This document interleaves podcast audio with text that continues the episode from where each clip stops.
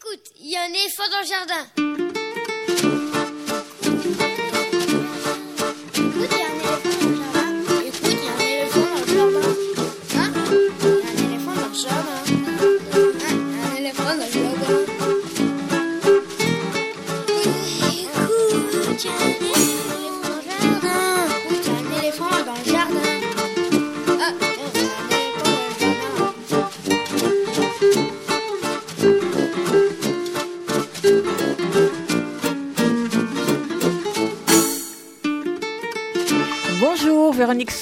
Pour l'actualité culturelle des enfants petits et grands en Ile-de-France. Et oui, ce qui n'est jamais arrivé devait arriver. Panne d'oreiller ce matin, je suis bien désolée. Donc l'émission ne durera pas 1h30 comme d'habitude, mais juste une heure, une petite heure. Donc évidemment, on va couper dans le programme. Mais quand même, pour commencer, nous vous convions à la visite de l'exposition Ne les laissez pas lire, polémique et livres pour enfants. Une exposition à la Bibliothèque nationale de France depuis septembre dernier jusqu'au début décembre. Sa commissaire Marine Planche nous l'a fait visiter en détail et comme la visite fut très instructive et donc assez longue, vous entendrez la première partie ce matin et la deuxième la semaine prochaine. Ce sera dans quelques instants.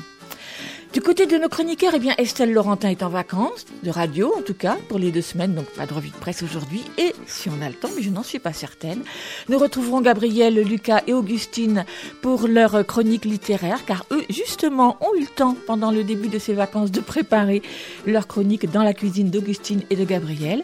Et pour terminer, Lionel Chenaille lira un extrait d'un roman de littérature générale sur le thème de l'enfance. Ce sera quelques minutes avant la fin. À la mise en onde d'aujourd'hui derrière la vitre, c'est Juliette Petit. Bonjour Juliette. Et puis des infos sur les spectacles, les CD, les livres pour les enfants qui viennent de paraître. Vous écoutez Aligre FM et nous sommes ensemble jusqu'à midi. L'adresse de la radio 42 rue de Montreuil dans le 11e, le téléphone du studio 01 40 24 29 29. Pour écouter la radio en direct ou en différé via les podcasts et pour suivre notre actualité, c'est sur la bande FM 93.1, sur le net aligrefm.org, sur les réseaux sociaux Facebook et Twitter. Puis le podcast de l'émission, eh bien il est disponible à l'écoute ou à l'abonnement à partir de votre application habituelle de podcast installée sur votre smartphone ou sur votre tablette. Et nous commençons cette émission avec une nouveauté discographique pour les enfants, comme nous en avons pris l'habitude pour cette nouvelle saison. Aujourd'hui, Les yeux ouverts, le disque de Samir Baris et de Catherine de Basio, alias Ici Baba, sorti la semaine dernière chez Victor Melody. Dans ce disque, pour les jeunes enfants, réjouissants et joyeux, les chansons sont pour la plupart signées Samir Baris ou Catherine Basio, auxquelles se mêlent des comptines enfantines, un refrain de Georges Brassens, des reprises de Woody Guthrie, ou encore une chanson dite pour adultes et qui donne le titre au disque, une reprise de Les yeux ouverts adaptée de Dream a Little Dream of Me, bien dit, enregistrée par Enzo Enzo en 1990, dans laquelle les voix de Samir Baris et de Catherine Basio, soutenues par le son profond de la clarinette, dégagent un charme certain. Des enfants, entre autres les leurs, chantent aussi avec eux sur plusieurs chansons, mais comme dans les, comme dans les précédents disques d'Issi Baba, Samir Baris a capté également les petits bouts de discussion avec les enfants autour des chansons, les rires, les hésitations, juste ce qu'il faut pour que ce disque ne soit pas seulement une suite de chansons. Et puis comme à chaque fois, la variété des instruments, la finesse des arrangements et le travail élégant des voix font de Les yeux ouverts un disque chaleureux qu'on aura plaisir à écouter avec les petits enfants sans eux d'ailleurs. C'est donc Les yeux ouverts de Ici Baba, sorti la semaine dernière chez Victor Melody et c'est à écouter avec les enfants à partir de 3 ans. Bon, j'avoue que j'ai eu du mal à sélectionner la chanson à vous faire écouter car je les aime toutes, mais nous aurons de toute façon l'occasion d'en écouter d'autres, donc j'ai choisi celle qui s'intitule Fâché, paroles et musique de Samir Baris. Fâché. Fâché. Fâché comme. Fâché comme. Fâché. Fâché. Comme un dragon. Comme un dragon. Comme un dragon sur la queue duquel tu aurais Comme un marché. dragon sur la queue duquel tu aurais marché. Fâché. Fâché. Fâché comme. Fâché comme. Fâché. Fâché. Comme une abeille. Comme une abeille. Comme une abeille qu'une firme essaierait Comme une d'empoisonner. abeille qu'une firme essaierait d'empoisonner. Fâché. Fâché. Fâché comme. Fâché comme. Fâché. Fâché. Comme un manchot. Comme un manchot. Comme un manchot dont on aurait fait fondre le Comme un manchot glacier. dont on aurait fait fondre le glacier.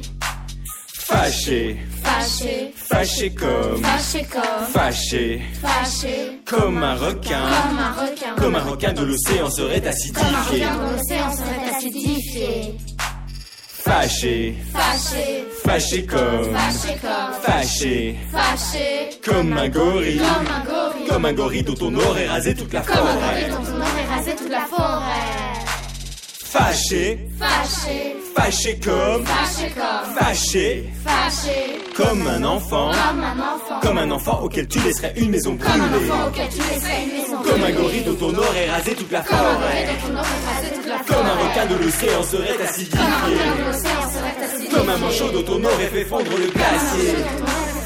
Comme une abeille qu'une firme essaierait d'empoisonner. Comme un dragon sur la queue duquel tu aurais marché.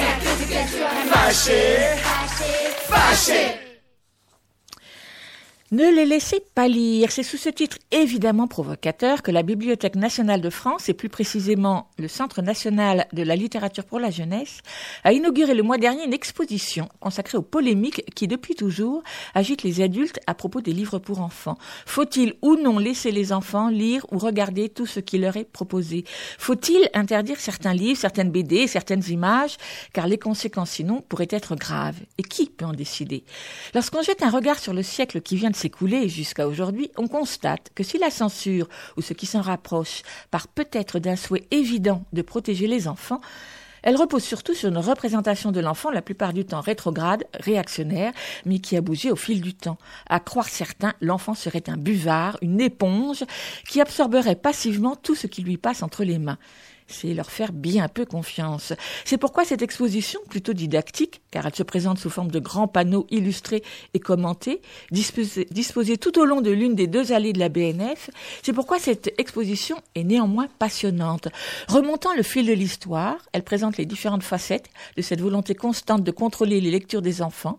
Elle présente les protagonistes, les livres incriminés, la législation, à travers de nombreuses images et témoignages qui rendent cette expo facile à parcourir tout en apportant une foule d'infos.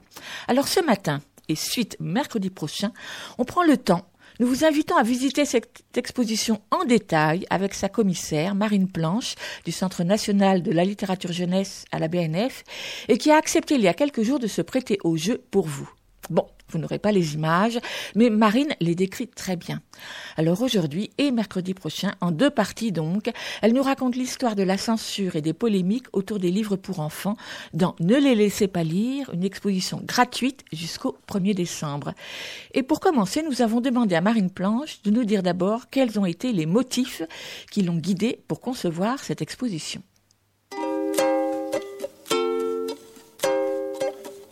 Il y a hum, deux raisons principales en fait pour lesquelles j'ai souhaité proposer cette euh, exposition. La première, c'est sans doute euh, les polémiques les plus récentes qu'on a pu entendre ou découvrir ces dernières années autour de livres comme Tous à poil, puis On a chopé la puberté, puis d'autres exemples un peu partout dans le monde. À un moment, on avait l'impression que chaque jour, il y avait un nouveau cas qui arrivait, donc c'est vrai que ça interrogeait un petit peu. Enfin, moi, en tout cas, et d'autres, on avait envie d'aller regarder un petit peu plus près ce qui se passait. Et puis l'autre raison, qui est sans doute peut-être plus personnelle, c'est lié au travail que je fais moi pour la revue des livres pour enfants, activité critique en tant que telle, où euh, je trouve qu'on est soi-même, euh, quand on lit des livres pour les enfants et quand on doit écrire des critiques de livres pour les enfants, assez régulièrement confronté à ces questions-là aussi de euh, qu'est-ce qui est approprié ou pas pour un enfant, où est-ce que ça se place.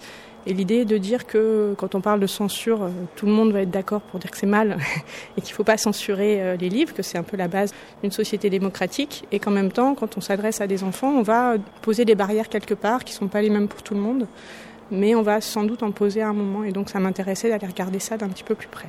Vous avez choisi comme titre d'exposition Ne les laissez pas lire polémique et livres pour enfants, donc c'est intentionnel que vous n'ayez pas utilisé le mot censure. Oui, parce que ce dont je souhaitais parler, ça allait un petit peu au-delà de cette question de censure proprement dit. En fait, euh, La censure, c'est le fait d'interdire un livre euh, avant sa parution. Dans la plupart des exemples qui sont évoqués ici, il ne s'agit pas de censure en réalité, il s'agit de volonté de soustraire un livre à la vue ou à la lecture d'un enfant. C'est plutôt de ça qu'il s'agit et donc c'est bien plus large que la censure en tant que telle, même si bien évidemment on y pense forcément en regardant euh, ce dont il s'agit et que c'est quand même euh, assez proche de ces questions-là, mais c'est un peu réducteur à mon sens et puis c'est cette raison-là qui fait que j'ai pas choisi de, de, mettre le mot censure dans le titre de l'exposition. Et donc vous n'avez pas encore cité la loi du 16 juillet 1949, mais elle est comme là au centre. Elle est très présente effectivement dans le dans le contenu de cette exposition. Alors il y avait, euh, c'est pas la raison qui nous a fait euh, proposer l'exposition, mais c'est vrai qu'on commémore les 70 ans euh, de cette loi euh, cette année en, en, 2019, donc la loi du 16 juillet 1949 sur les publications pour la jeunesse, qui est une loi qui est en vigueur, qui est toujours appliquée aujourd'hui, même si dans son application elle a beaucoup euh, évolué au fil du temps. Et ça, c'était aussi une des envies, c'était d'aller regarder un petit peu plus près euh, cette loi, ses origines, son application actuelle, parce que c'est une loi que tous les éditeurs ou les bibliothécaires en général euh, connaissent, mais sans bien savoir de quoi il s'agit, de quoi elle relève, et ce qui est permis ou interdit, comment elle fonctionne, etc. Donc on avait aussi envie d'aller regarder ça d'un petit peu plus près. L'exposition se présente sous la forme d'une quinzaine de panneaux qui sont tout au long d'une des allées de la Bibliothèque nationale de France. Des panneaux qui présentent un certain nombre de livres qui ont posé problème d'une façon ou d'une autre. Et je la trouve déjà pour commencer, moi, très joyeuse, très gaie, très belle. Donc j'imagine que vous avez travaillé avec un graphiste de talent. En effet, ça c'est vraiment une des grandes satisfactions euh, pour moi dans ce qui est devenu euh, cette exposition. On doit beaucoup euh, au graphiste qui a d'abord présenté un projet qui nous a tout de suite séduit et qui l'a mis en œuvre avec effectivement beaucoup de talent. Et il s'agit de Cyril Cohen de l'agence Volume Visuel, qui est quelqu'un qui travaille beaucoup dans le livre aussi et je trouve que ça se sent assez quand on voit ce qu'il a proposé. Et il y a quelque chose de très joyeux.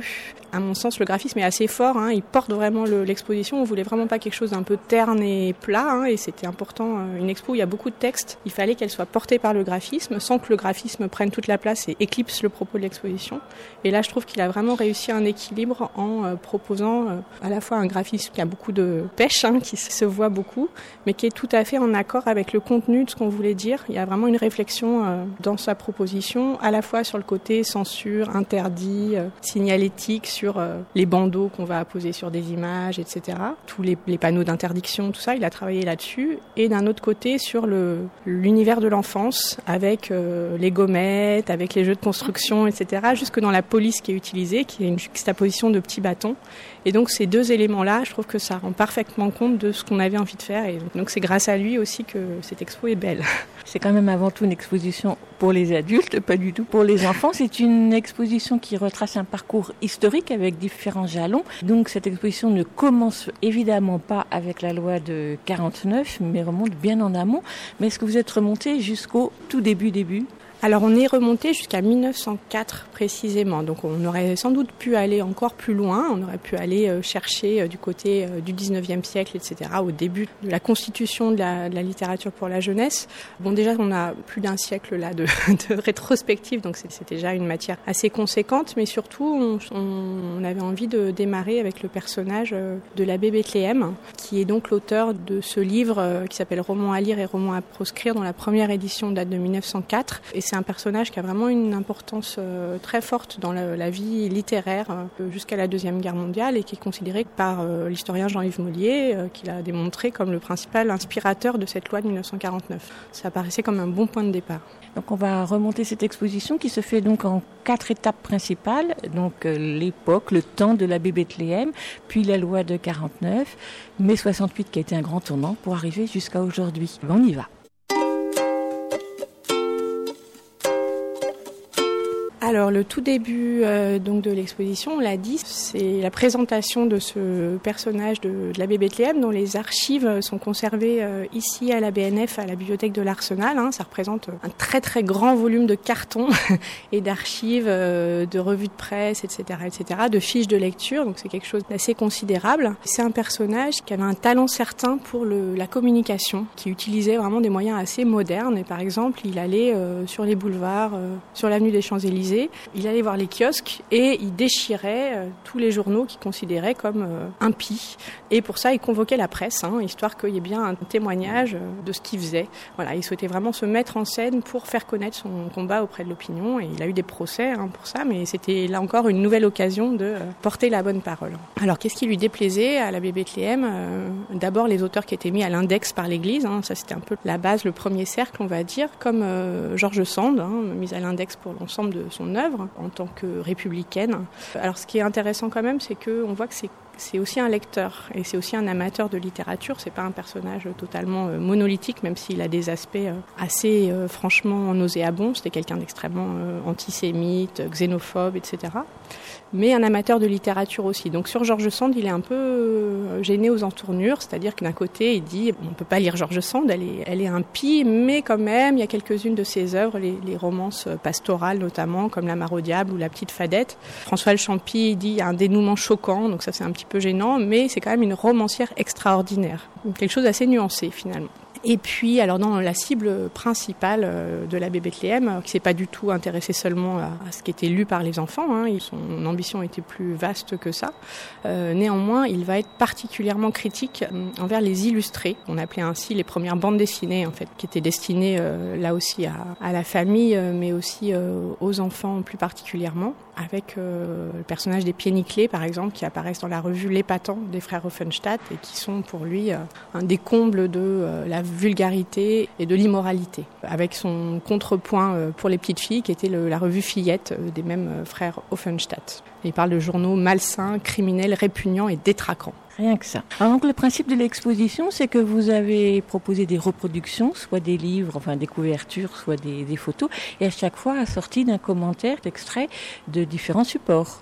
Oui, tout à fait. Ça, c'est un choix qu'on a fait assez tôt. D'abord, ces expositions dans l'allée euh, Julien Quint ici, ce sont des expositions de reproduction. Il n'y a pas d'originaux qui sont montrés, mais euh, assez vite, on a fait le choix d'assortir chacune de ces images de citations extraites de différents supports. Alors, soit le, les romans à lire, donc de, de Bethléem, ou bien euh, la revue des lectures qui va succéder à cette première euh, publication, ou bien euh, des extraits de journaux ou d'ouvrages divers, voilà, qui viennent appuyer les critiques qui sont émises à l'encontre de ces livres-là, et plus rarement la défense qui peut en être faite, qui nous a semblé nécessaire de temps en temps. Alors ce qui m'a semblé étonnant en allant jeter un coup d'œil à la librairie de la Bibliothèque nationale de France, c'est que roman à lire et roman à proscrire de l'abbé Louis Bethléem est toujours en vente.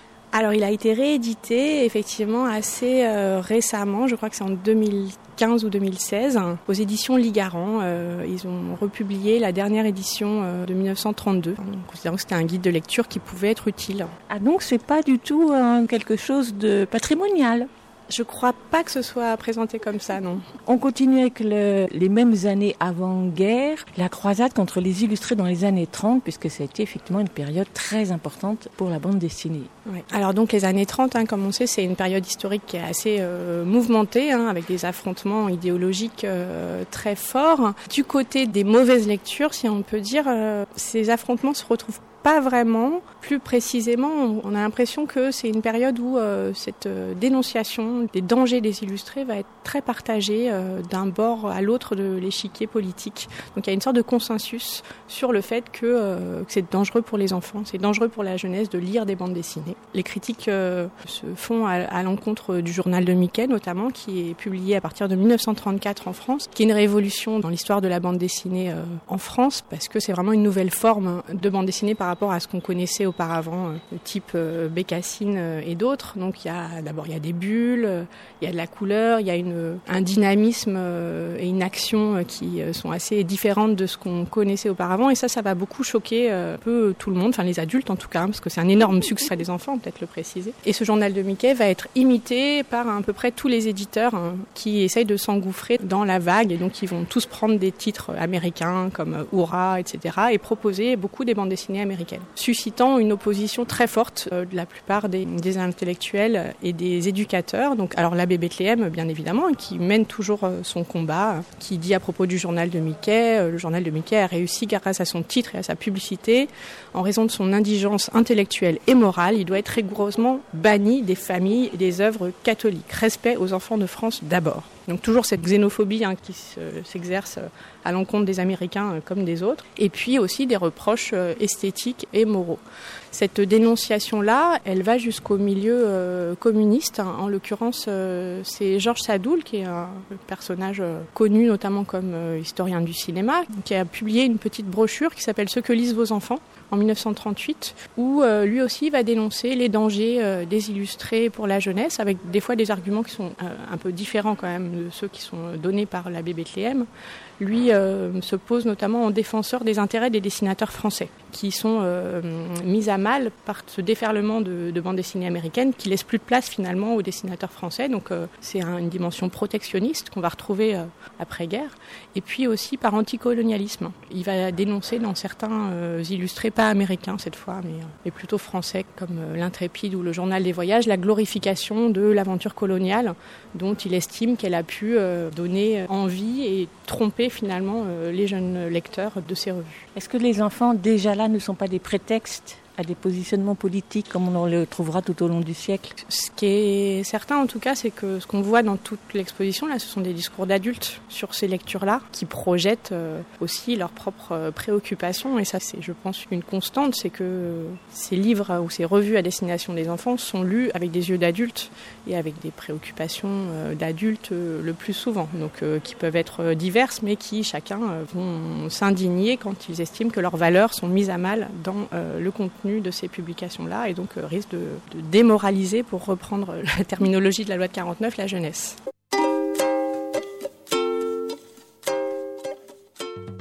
J'ai des gros mots plein la bouche, des mots moches, des mots louches, ça fait mouche quand je les crache, les mots cloches, les mots vaches. J'ai des gros mots plein la bouche, les mots tâches, les mots touches, ça fait quand je lis les mots, les mots.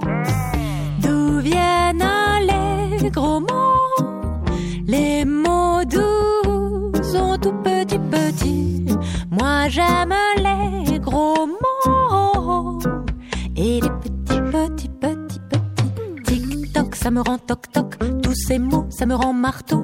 Maudit, maudit, c'est interdit. Alors pourquoi toi tu les dis? Bobards et fariboles, calambre et coxigru. C'est dans la cour d'école que je ramasse ces mots saugrenus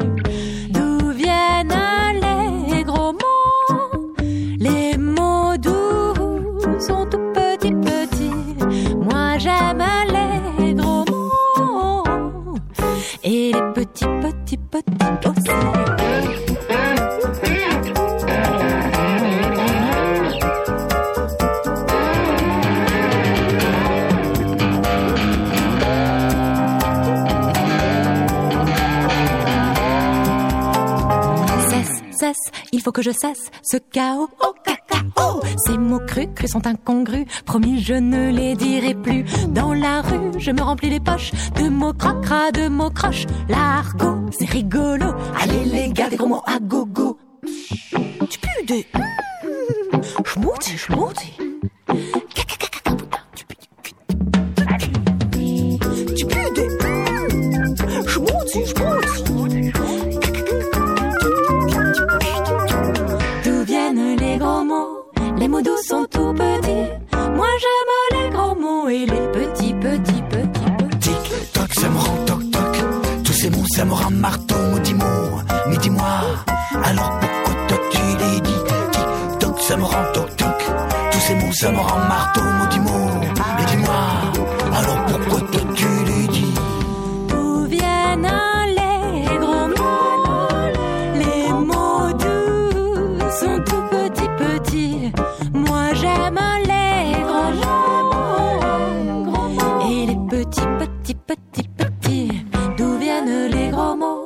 Les mots doux sont tout petits. Moi j'aime les gros mots et les petits, petits aussi. À l'YFM 93.1, écoute, il y a un éléphant dans le jardin. Et tout de suite, c'était les gros mots par Lady Do et Monsieur Papa, extrait de leur CD L'amour rend plume, sorti au printemps dernier, un disque pour les petits. Et tout de suite, on retrouve Marine Planche, avec laquelle nous poursuivons la visite de l'exposition Ne les laissez pas lire à la Bibliothèque nationale de France.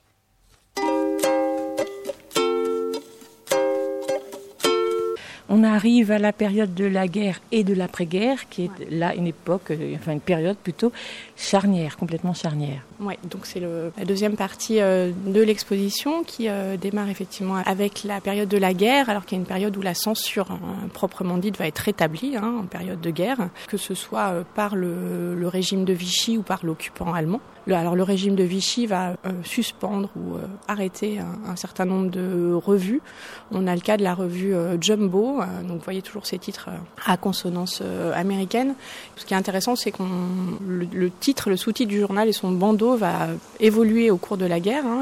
Au départ, c'est Jumbo, le journal du Far West, avec un cow-boy hein, sur le bandeau. Et puis il devient en 1941 Jumbo pour les jeunes de France, avec un petit milicien qui a remplacé le cow-boy. Et néanmoins, ces tentatives de se concilier les bonnes grâces euh, du régime de Vichy ne vont pas suffire puisque le titre est suspendu en euh, septembre 1941. De même que le journal de Spirou va être euh, interdit en 43 par l'occupant allemand. Et puis, il faut aussi se souvenir de la liste auto. C'est une liste interdisant un certain nombre d'auteurs juifs, notamment, ou bien d'auteurs ou de livres considérés comme anti-allemands et qui va également cibler certains ouvrages qui étaient plus à destination du jeune public.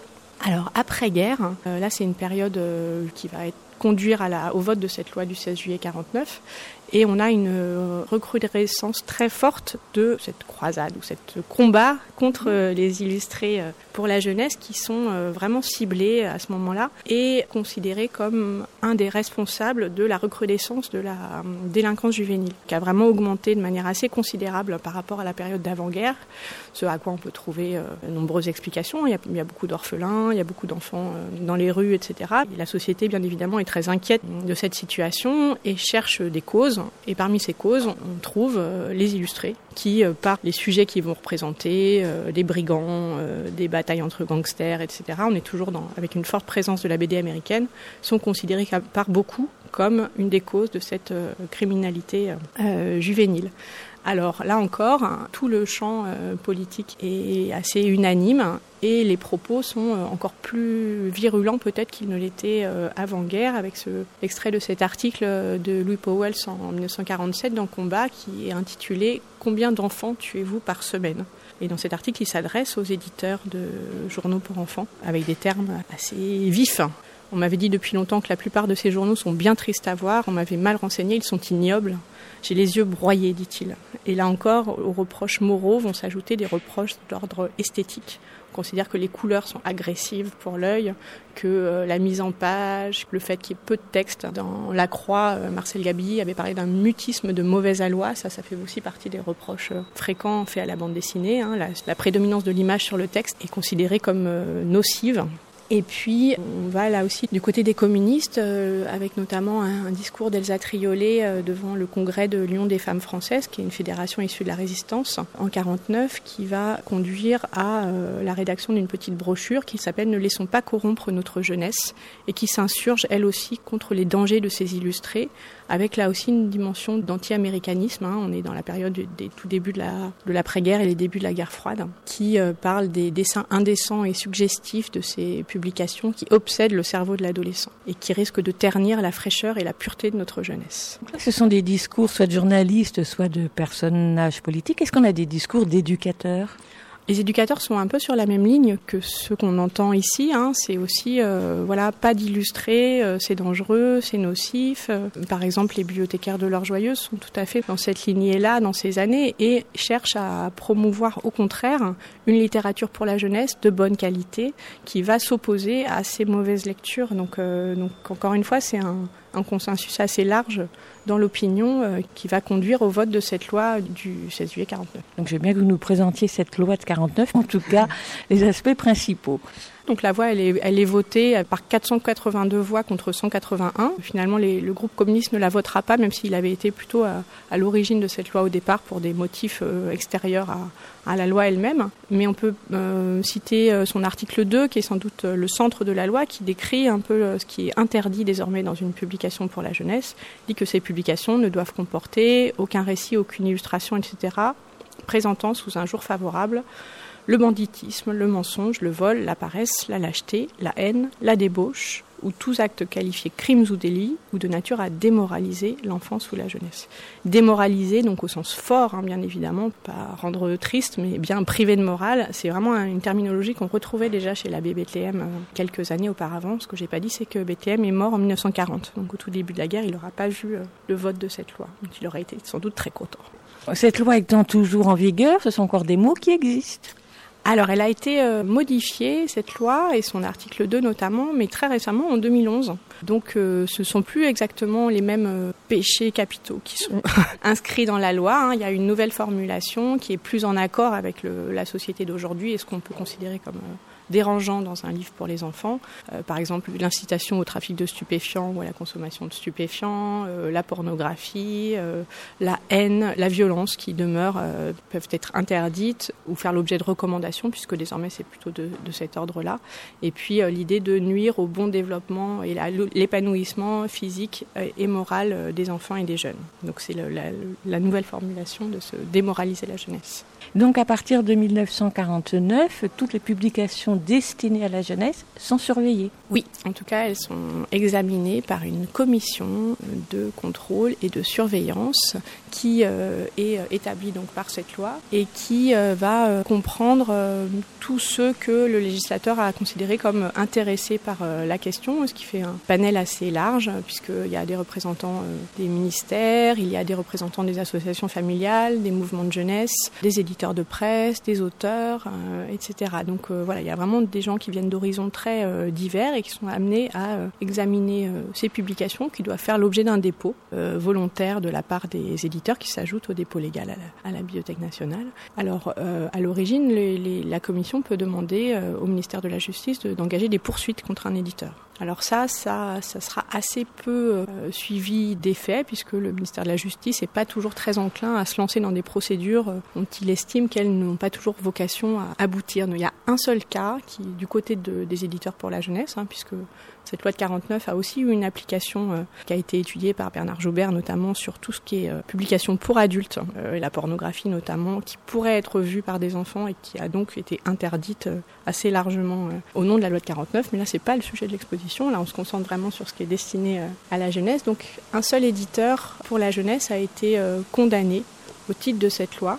Et il s'agit de Pierre Mouchot, qui est également connu sous le pseudonyme de Shot en tant qu'auteur et euh, dessinateur, et qui publiait notamment une petite revue euh, à Lyon qui s'appelait un petit format hein, de bande dessinée qui s'appelait Big Bill le casseur, et qui étaient des histoires de voilà d'aventures très inspirées de, la bande dessinée américaine, avec, euh, avec des Indiens, avec des cow-boys, avec euh, beaucoup de bagarres. Et ce qui s'est passé, c'est que euh, Pierre Mouchot a reçu un certain nombre de courriers de la part de la commission, mais qu'il a toujours refusé d'obtempérer, pourrait-on dire. C'est un ancien résistant, hein, Pierre Mouchot, donc, qui avait une certaine personnalité, et il a fini par faire l'objet de poursuites devant le tribunal. Et il est condamné euh, au tribunal de police correctionnelle en 1954. Il fait appel, etc. Ça va durer euh, sept ans et il finira par être euh, définitivement condamné en 1961, ce qui mettra fin à sa carrière. À côté de ça, la commission peut aussi faire des mises en demeure, par exemple, aux éditeurs. Une mise en demeure, ça veut dire que l'éditeur doit faire en sorte de retirer tous les exemplaires qui ne sont pas encore vendus des points de vente. Donc c'est quand même assez, ça peut faire du dégât hein, auprès d'un éditeur. Donc il y a quand même des, des démarches qui peuvent être assez forte. hein. Elle, a, elle a un arsenal euh, assez important. Elle peut faire des avertissements, notamment pour des revues. On peut recevoir un avertissement, deux avertissements, en se disant qu'au bout d'un certain temps, euh, ça va conduire à, des poursuites. hein. L'exemple de Mouchot est vraiment présenté pour l'exemple, pour faire peur aux autres. S'il n'y a pas beaucoup d'éditeurs jeunesse qui ont été concernés, en revanche, du côté de la bande dessinée qui s'adresse à un public enfant, adulte, c'est jamais très clair la frontière, elle, elle en prend un sacré coup. Dans les premières années de, cette loi, c'est vraiment la bande dessinée qui est ciblée euh, quasiment exclusivement. hein. Donc c'est de ce côté-là que ça se passe, et notamment sur euh, tout ce qui est euh, traduction de bande dessinée euh, américaine où euh, les éditeurs vont vraiment recevoir euh, des courriers, des avertissements, etc. Et pour ne plus avoir de soucis euh, avec cette commission, ils vont mettre en place, chez les éditions Lug par exemple à Lyon, des, des- des véritables ateliers de retouche où toutes les planches vont être refaites pour se conformer à cette loi. C'est des choses qu'on n'a pas beaucoup pu montrer malheureusement dans l'exposition pour des questions de droit, mais donc il y avait vraiment des, ateliers où les, des dessinateurs étaient embauchés pour refaire les planches, pour les corriger, pour combler les décolletés, pour enlever des cases qui étaient un petit peu trop explicites, où on voyait des couteaux ou des choses comme ça, ou des pistolets, retirer les onomatopées, refermer les bouches, ce genre de choses. Donc là, vraiment de la censure à l'état pur. La période des années 60 et plus particulièrement les années 68, bien sûr, mais 68 est un moment d'explosion dans la littérature de jeunesse qui par ailleurs se libère totalement, à l'image de la société, bien sûr. Donc oui, c'est vrai que c'est un tournant là, euh, clairement du côté de la littérature pour la jeunesse. Pas forcément mai 68 euh, précisément, puisque le, le, la mise en place de nouveaux éditeurs, etc., de nouveaux auteurs, ça prend un petit peu de temps. Donc ça va être plutôt dans le courant des années 70 que les choses vont se mettre en place. Mais on peut euh, citer déjà ce petit livre rouge des écoliers et des lycéens, qui est euh, sans doute le plus lié directement aux événements de 1968, qui est publié euh, en France par François Maspero en 1971, et qui est une traduction d'un ouvrage danois écrit par un psychologue et deux enseignants, et qui est un manuel d'insurrection à destination des jeunes, hein, des écoliers et des lycéens, qui leur dit à peu près tout sur comment gagner sa liberté et se battre contre l'exploitation par les adultes. Hein. C'est aussi euh, cette idée d'une libération de l'enfant au même titre qu'il y a une libération de la femme, etc. Donc euh, ce livre-là va être interdit immédiatement par arrêté du ministère de l'Intérieur. Ce que j'ai pas dit, c'est qu'il donnait des informations aussi sur euh, sur les drogues, sur la sexualité, sur la contraception, enfin toutes les choses dont on ne veut pas parler aux enfants et aux adolescents, et puis avec une dimension politique très forte. Ce qu'on voit aussi dans les années qui arrivent derrière, c'est de nouveaux éditeurs qui apparaissent et qui vont euh, ruer dans les brancards et aller explorer des nouveaux sujets avec une démarche souvent militante, c'est le cas des éditions des femmes, qui vont s'intéresser assez vite à la question euh, des livres pour les enfants, avec la création de cette collection du côté des petites filles, qui fait suite en fait à un livre de Elena Giannini Bellotti, qui s'appelle Du côté des petites filles, et donc euh, traduction de l'italien, qui a un très gros succès, hein, parce euh, c'est un livre qui va expliquer comment euh, très vite, hein, dès la petite enfance, se mettent en place des mécanismes de contrôle des petites filles pour qu'elles restent bien dans les rails qui euh, leur sont attribués par la société. Et donc ce, cette collection prend ce titre du côté des petites filles, avec un logo où on voit un point levé dans un signe féminin et une petite fille nue à côté, qui est assez, assez parlant. J'ai mis deux exemples de cette nouvelle collection. Le premier qui est Rose Bonbonne, l'histoire de cette petite euh, éléphante euh, qui n'a pas envie de rester toute rose et toute euh, pomponnée. Et puis Les filles d'Agnès Rosenstiel, qui était une commande hein, à Agnès Rosenstiel et qui est une sorte de manifeste aussi sur qu'est-ce que c'est qu'être une petite fille libérée. Ces livres-là ont eu des problèmes avec euh, la commission? Pas du tout, ils n'ont pas du tout euh, problème avec la commission. Aucun de ces livres-là, d'ailleurs, n'est mis en cause euh, par la commission. Et ils n'ont pas forcément de problème non plus euh, au moment de leur publication, parce qu'on est dans un contexte, c'est ce que dit Agnès Rosenstiel d'ailleurs, elle dit quand le livre est sorti, personne n'a bronché. On était après mai 68 dans un climat de liberté énorme. C'est après, en fait, que les choses vont se gâter, où on va avoir un, un retour de bâton euh, sur certains de ces livres-là. Et puis aussi, je pense qu'il faut avoir à l'esprit que les gens qui achetaient les livres des éditions des femmes, les achetaient pas par hasard non plus. On était en face à un public qui était a priori sensible à, à ces questions-là. Et celle qui va faire euh, polémique, c'est quand même un personnage public très important, Françoise Dolto. Alors Françoise Dolto, euh, effectivement, en 1972, hein, c'est euh, c'est quelqu'un qui est extrêmement populaire, qui est extrêmement connu, là pour le coup, bien au-delà euh, du cercle des gens qui achètent les livres des éditions des femmes, et qui a une émission à la radio, etc., qui est très écoutée, et qui va publier une tribune dans l'Express en 1972, qui est d'une grande virulence, qui s'appelle Littérature enfantine, attention, danger. Donc déjà, on brandit vraiment le signal d'alarme Qu'est-ce qu'elle dit dans cet article-là? En fait, elle répond à l'envoi par euh, un de ces jeunes éditeurs d'après 1968, qui est François Rue Vidal, qui s'est associé avec euh, un Américain, euh, Arlene Quist, pour publier des livres euh, nouveaux, des livres qui vont aborder l'enfance sous un angle qu'on connaissait pas, hein, auquel on n'était pas habitué, qui se place vraiment en voulant parler directement à l'enfant, d'égal à égal, et qui aussi inaugure des graphismes, des, des dessins qu'on avait j'avais jamais vues dans des livres pour enfants, qui sont très inspirés de l'esthétique psychédélique, qui est tout à fait dans le de l'époque. Ces albums-là vont beaucoup choquer Françoise Dolto ils avaient été envoyés par François Rue Vidal de manière euh, assez innocente, pourrait-on dire, en lui demandant simplement son avis. Et donc elle répond directement par cette tribune où elle va euh, accuser euh, l'éditeur et les auteurs de ces livres de projeter leur fantasme d'adulte sur des enfants et de mettre en péril finalement le bon développement du psychisme enfantin en allant jusqu'à s'interroger sur le fait qu'il pourrait s'agir d'une entreprise consciente de génocide subtil au niveau de l'imaginaire d'une certaine classe d'enfants puisque, dit-elle, ces livres-là euh, s'adressent euh, aux parents euh, cultivés, éduqués, etc. En inscrivant finalement cette démarche-là dans une lutte des classes. Donc voilà, ça va évidemment avoir un, certain retentissement, blesser beaucoup l'éditeur François Ruvidal qui avait envoyé ses livres et qui se sent totalement bafoué et insulté par cette réponse. Mais ce qui est intéressant, je trouve que c'est que là, on a vraiment les deux euh, points de vue qui s'opposent, hein, qui sont euh, un peu euh, symptomatiques de ces questions qu'on essaie d'aborder dans toute l'exposition, qui est qu'est-ce qu'on peut dire au nom de la protection de l'enfance? Comment est-ce qu'on se place en tant qu'adulte? Françoise Zolto dit on a une responsabilité d'adulte à l'égard des enfants, on a une responsabilité d'éducateur. Alors voilà, est-ce, est que les livres ils sont là pour éduquer les enfants? Et si oui, qu'est-ce que ça veut dire hein, éduquer les enfants? Et puis de l'autre côté, François Ruvidal qui euh, se place aussi du point de vue de l'enfant. Hein. Je pense que parce que dans une déclaration assez euh, célèbre où il dit il n'y a pas de littérature pour enfants, il y a la littérature. Moi, je crois pas, en tout cas, je crois pas qu'il faille entendre ça au sens où euh, la littérature c'est la littérature et on, ne s'intéresse pas à la question de l'enfant et du lecteur. Je crois pas que ce soit ça qu'ils disent, mais il me semble que c'est plutôt les enfants ont droit à la littérature à la littérature dans toute sa complexité, à la littérature dans toute sa richesse, à la littérature dans toutes ses dimensions, et que la littérature, elle peut aller partout, elle peut aller sur les sujets les plus dangereux et les sujets qui touchent véritablement les enfants. Donc il se place aussi comme euh, en tant qu'éducateur en réalité vis-à-vis des enfants, mais, euh, mais d'égal à égal. Est-ce que Françoise Dolto est revenue sur ses propos ou est-ce qu'elle les a approfondis? Parce que là, c'est quand même un jugement à l'emporte-pièce. Et elle y va pas effectivement avec le dos de la cuillère, euh, pas que je sache, non, pas que je sache. Je crois pas qu'elle soit revenue dessus. Au contraire, je crois que c'est resté euh, une, une, opposition très nette d'un côté et de l'autre. Elle avait également euh, émis des critiques à l'encontre de Max et les Maxi Monstres de Maurice Sindac, qui est publié lui en France en 1967, donc on est avant 68, mais qu'on peut quand même considérer comme un des précurseurs de ce mouvement-là.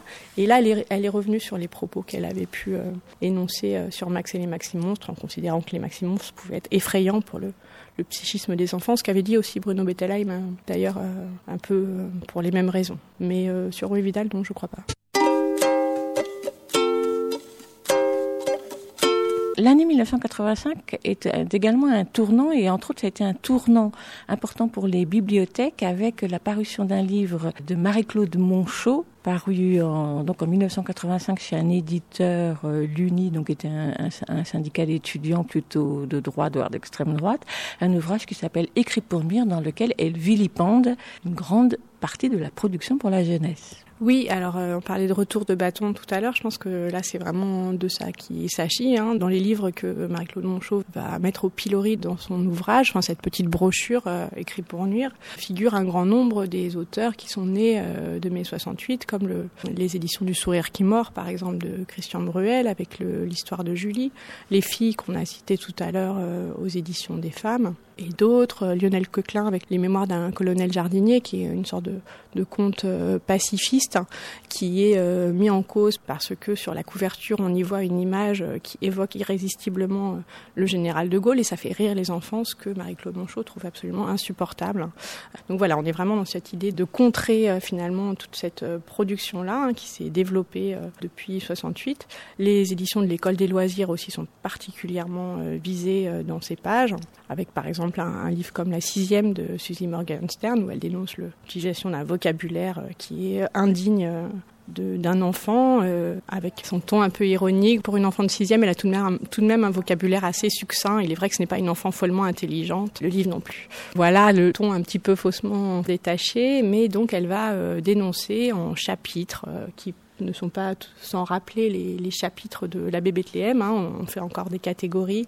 Et cette fois, c'est plutôt thématique. Ça va être euh, détruire la nation, euh, déstabiliser la famille, initiation à une vie sexuelle précoce, etc. Donc on a des, chapitres comme ça qui font la liste de ces livres qui sont accusés de répandre la gangrène de la subversion et qui sont en particulier présents dans les bibliothèques pour la jeunesse, qui se développent beaucoup à ce moment-là. Hein, c'est vraiment le grand développement de la lecture publique et qui vont jusqu'à, euh, je crois que c'est sur la quatrième de couverture, elle parle de déstabiliser, euh, de mettre en péril les valeurs du monde libre. Donc on, on, ça va assez loin quand même. Alors son livre aurait pu passer inaperçu puisqu'il est sorti chez un petit éditeur euh, vraiment pas du tout dans la sphère euh, éditoriale, mais des politiques, en particulier des maires de ville, entre autres à Paris, vont se saisir de ce livre-là pour aller expurger les bibliothèques. Oui, effectivement, c'est vrai que ça aurait sans doute pu rester très confidentiel. Mais alors déjà, il y a le fait que c'est repris dans la presse. Hein, il y a un éditorial du Figaro en 1985 qui euh, promeut le livre, hein, où Louis Powells, euh, à nouveau qu'on retrouve, euh, dit Mon ami vous révèle que le nez sur les pages, vos enfants, tête goulûment, le dégoût du foyer, la haine sociale, le mépris de l'ordre et la passion de l'insurgé. Et puis c'est repris aussi dans Minutes, etc., dans d'autres journaux. Et effectivement, du côté politique, à la ville de Paris et à la ville de Montfermeil, le livre de Marie-Claude Monchot est utilisé par des élus pour aller regarder, voire demander le retrait de certains livres comme les éditions de la Farandole, par exemple, euh, communistes, qui euh, sont euh, expurgées des bibliothèques, occasionnant une grande bataille avec les bibliothécaires, avec les associations de bibliothécaires contre ces censures. Effectivement, il s'est passé beaucoup de choses dans les bibliothèques depuis les années 85, et on va dire que ça dure encore. Effectivement, on a voulu faire un panneau qui est un peu plus euh, thématique. Pour le coup, on n'est pas complètement dans la chronologie hein, qu'on suit euh, globalement euh, au niveau de, l'exposition, parce que euh, la bibliothèque et l'école, c'est des lieux où vont se retrouver assez euh, régulièrement ces volontés d'aller contrôler les livres, de les retirer, de les sortir des sections jeunesse pour les mettre chez les adultes, de les placer sur des rayonnages hors de portée des enfants, etc., etc., voire de contrôler les acquisitions qui sont faites de nouveaux ouvrages par les bibliothécaires, ce qui s'est passé dans les années 1990 euh, à Orange, par exemple, après la victoire du Front National aux, élections, où les listes ont été euh, biffées assez euh, largement par les nouveaux élus aux grandes dames de euh, la bibliothécaire euh, en place et euh, avec un conflit euh, vraiment ouvert là pour le coup sur ces questions qui est devenu euh, public. Alors là, on a juste mis un exemple de euh, ces livres hein, dont l'acquisition a été refusée, comme des contes notamment hein, euh, la collection Contes d'hier et d'aujourd'hui chez Albin Michel et ce titre euh, de François Roca qui s'appelle Solinke du Grand Fleuve qui a la mauvaise idée de se passer en Afrique. Donc à cet égard, le directeur de la communication à l'époque de la mairie d'Orange proteste contre le fait que euh, puisse euh, s'indigner de ce refus d'acquisition en disant euh, on m'accuse de n'avoir pas voulu que euh, madame euh, la bibliothécaire euh, de l'époque achète un livre sur le prophète Élie ou un ouvrage sur un griot africain. Bon et après, il faut savoir que madame Tell est une acharnée d'une littérature qu'on pourrait qualifier de tropicale.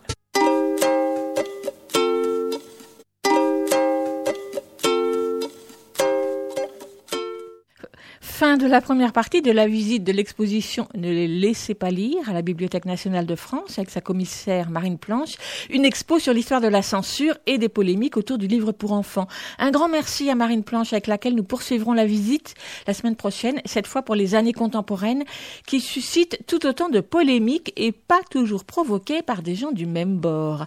L'exposition est à voir jusqu'au 1er décembre dans le 13e à la BNF, c'est gratuit. Petit regret pour cette expo d'une part qu'il n'y ait pas de catalogue, tant l'information est riche, et d'autre part qu'on ne puisse pas feuilleter les albums et les livres qui sont présentés, mais le lieu de l'expo ne s'y prête malheureusement pas. Plusieurs conférences ou tables rondes sont organisées autour de cette exposition, dont les dates sont à retrouver sur le site de la BNF.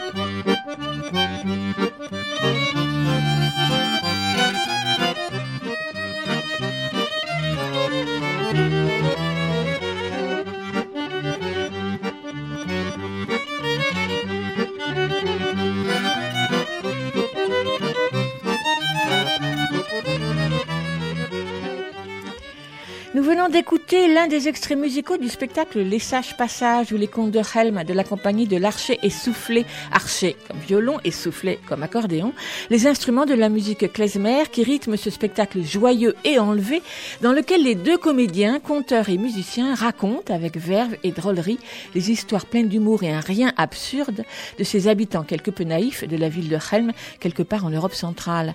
Des contes puisés dans la tradition orale yiddish que les deux comédiens se sont appropriés avec beaucoup d'inventivité, autant dans la mise en scène que dans le décor simple et mobile, où il suffit d'un paillasson pour faire la porte de la maison, que dans l'enchaînement d'un récit à l'autre, où l'on change de costume à vue en quelques secondes pour changer de personnage.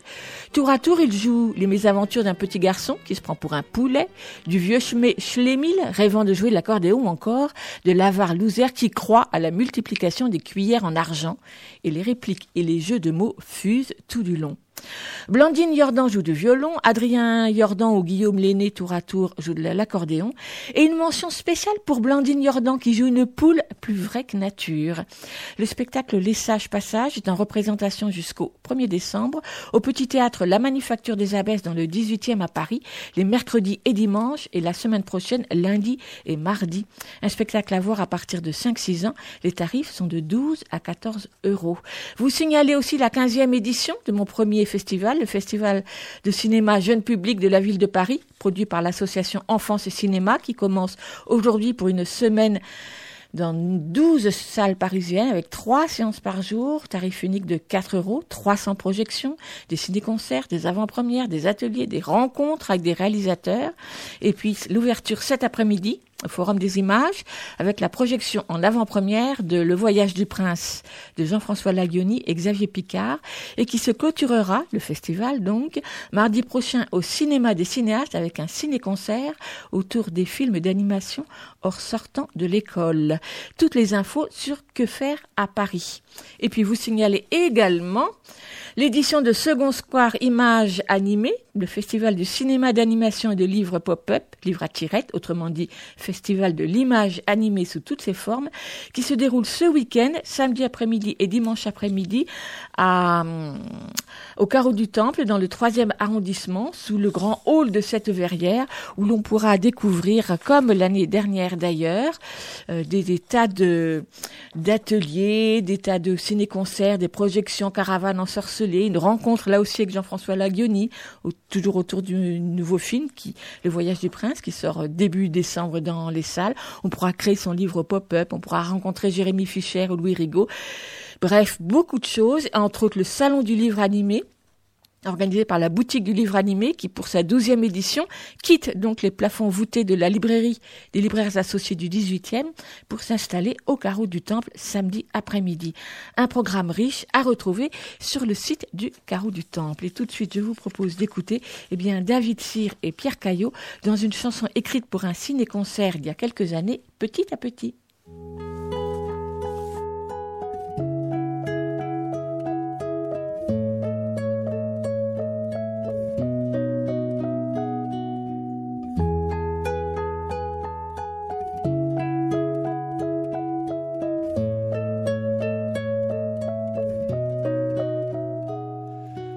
Combien d'étoiles, combien de temps et de petits pas de géants, combien de terres et d'océans avant que d'être grand Combien de temps, combien d'étoiles avant que de mettre les voiles. C'est quand qu'on devient grand C'est quand Eh, si c'était maintenant Eh, si c'était maintenant.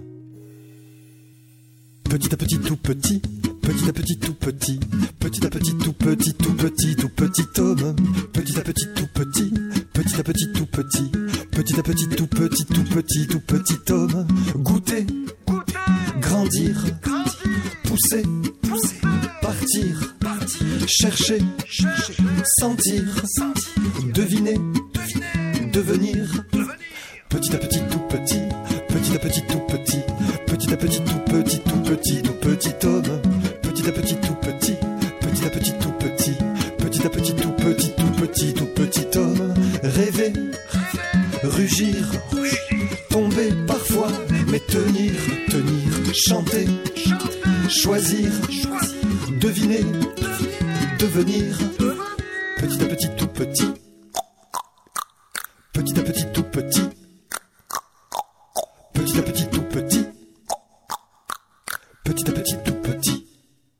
À l'YFM 93.1, écoute, il y a un éléphant dans le jardin. Bonjour Lionel. Bonjour. On te retrouve dans quelques instants pour la lecture d'un extrait de littérature de jeunesse, euh, de littérature générale sur le thème de l'enfance. Eh ben, ça bafouille ce matin.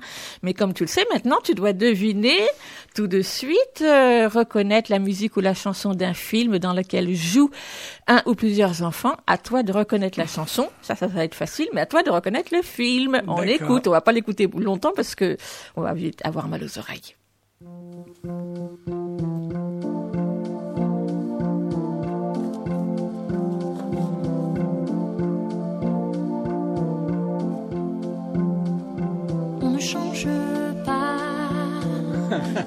Juste les costumes d'autres sur soi.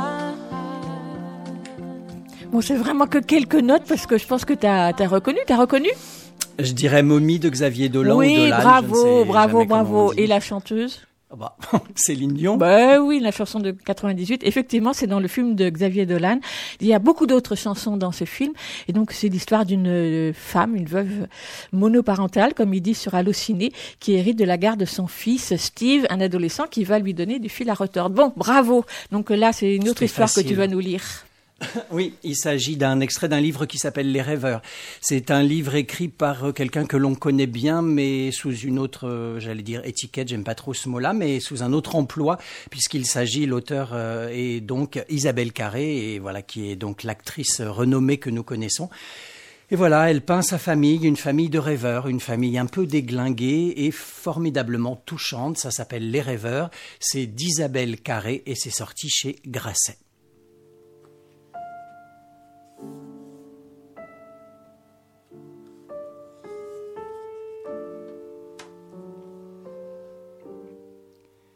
Même si elle en avait peur, elle aimait jouer à côté de cette femme pressée. Son corps d'enfant réclamait la voix et l'odeur de sa mère. Elle tâchait de ne pas prendre trop de place, les adultes ne lui accordaient pas la moindre attention. Elle pouvait se maquiller avec sa poudre, sentir son parfum, coiffer ses poupées avec sa brosse, tenir le miroir gravé de ses initiales. Rien n'était plus précieux à ses yeux que ces objets pleins d'une présence maternelle enfin accessible. Elle s'émerveillait de pouvoir les manipuler, de posséder quelques instants l'immense collier de perles de sa mère, qui s'énervait sitôt qu'elle la découvrait. Par terre, toujours au mauvais endroit, elle n'aimait pas voir l'enfant jouer avec ses affaires, elle les abîmait avec ses mains sales. Sa fille la gênait, l'empêchait de courir au hasard des choses qu'elle avait à faire. Un matin, excédée, elle la saisit par la taille, prête à la jeter par la fenêtre ouverte. La fillette hurla Pardon, et ce cri l'arrêta dans son élan, la laissant un moment suspendue au-dessus du vide. Le petit corps raidi dans les mains de sa mère n'opposa pas la moindre résistance de peur d'être lâché. Pardon, pardon, répétait l'enfant d'une voix blanche. Prenant alors subitement conscience de son geste, sa mère la reposa sur le sol. La petite se sauva, comprenant confusément à quoi elle venait d'échapper. Elle s'aperçut plus tard que sa robe était trempée et eut honte de n'avoir pas su se retenir. À cet instant, plus qu'à aucun autre, elle aurait aimé se réfugier dans des bras pour apaiser les battements de son cœur, mais d'aussi loin qu'elle s'en souvienne, personne ne l'avait jamais prise dans ses bras. Seul, un grand-père lui manifestait un véritable intérêt, celui qui avait transmis la syphilis à sa femme au retour de la Grande Guerre, et dont on disait seulement qu'il avait contracté une maladie spéciale, pour ne pas la nommer. Ce grand-père l'aimait plus que les autres, parce qu'il l'avait sauvée un jour de la noyade en la retenant par les cheveux. Quand il l'autorisait à l'accompagner sur l'étang, elle le suivait toujours avec enthousiasme. Elle le regardait pêcher tout l'après-midi sans se lasser et l'aidait parfois à remettre ses prises à l'eau. La barque n'était pas grande, il n'y avait de place que pour lui, ses cannes à pêche et un enfant. Elle se précipitait pour être l'élu. Il se fatiguait vite des histoires que faisaient les autres, de leurs chamailleries. Il la choisissait volontiers parce qu'elle était silencieuse, à l'écart, toujours un sourire triste sur les lèvres. Elle payait cher cette préférence. Les aînés la poursuivaient en criant Oh la laide Oh la laide n'abandonnant qu'à condition de voir ses larmes couler. Puis ils retournaient à leur jeu, satisfaits. Un jour, alors qu'elle regardait le poisson qui venait d'être libéré s'enfoncer dans l'eau verte et boueuse, penchée pour le suivre jusqu'à le voir disparaître à travers les algues, elle avait basculé dans temps. Elle ne savait pas nager et n'essaya pas de s'accrocher à la barque, ni de se débattre dans l'eau, surprise de pénétrer dans cette opacité pleine de lianes qu'elle avait tant observé, observé du bateau. Elle se voyait tomber comme une pierre, distinguant à peine ce qui s'enroulait autour de ses chevilles, frôlait son dos et ses bras, jusqu'à ce qu'elle soit tirée par les cheveux et ramenée toute dégoulinante de vase dans la barque. Elle ne s'en souvient plus, mais en regagnant la rive, le vieil homme l'avait sans doute entourée, essuyée, réchauffée. Il la laissait parfois s'asseoir sur ses genoux. Il ne manifestait pas, mais certains jours, quand sa femme l'avait abreuvé plus que d'ordinaire de paroles amères, il attendait ses visites. Voilà donc sans doute pourquoi ma mère ne voulait jamais couper mes cheveux, et encore moins m'amener chez le coiffeur. Quand je la suppliais de les égaliser de quelques centimètres, elle le faisait en soufflant, comme si chaque coup de ciseau lui coûtait. Je n'aimais pas sentir ses mains hésiter dans mon dos et tarder à faire ce que je réclamais avec tant d'insistance. Je ne savais pas encore que la longueur de ses cheveux lui avait un jour sauvé la vie.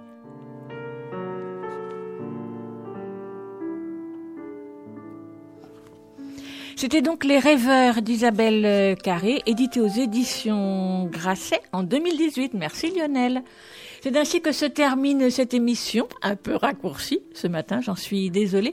On se donne rendez-vous mercredi prochain à 10h30. Je serai à l'heure pour écouter Il y a un éléphant dans le jardin sur FM. Un grand merci à Juliette Petit pour avoir assuré la mise en nom de cette émission sur midi, à midi pile, sur les 93.1.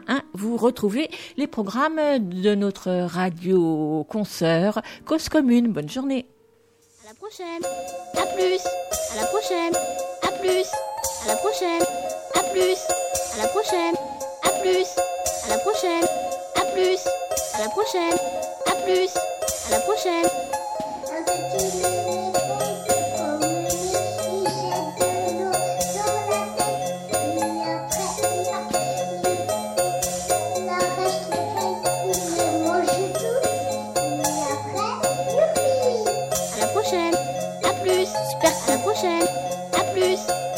À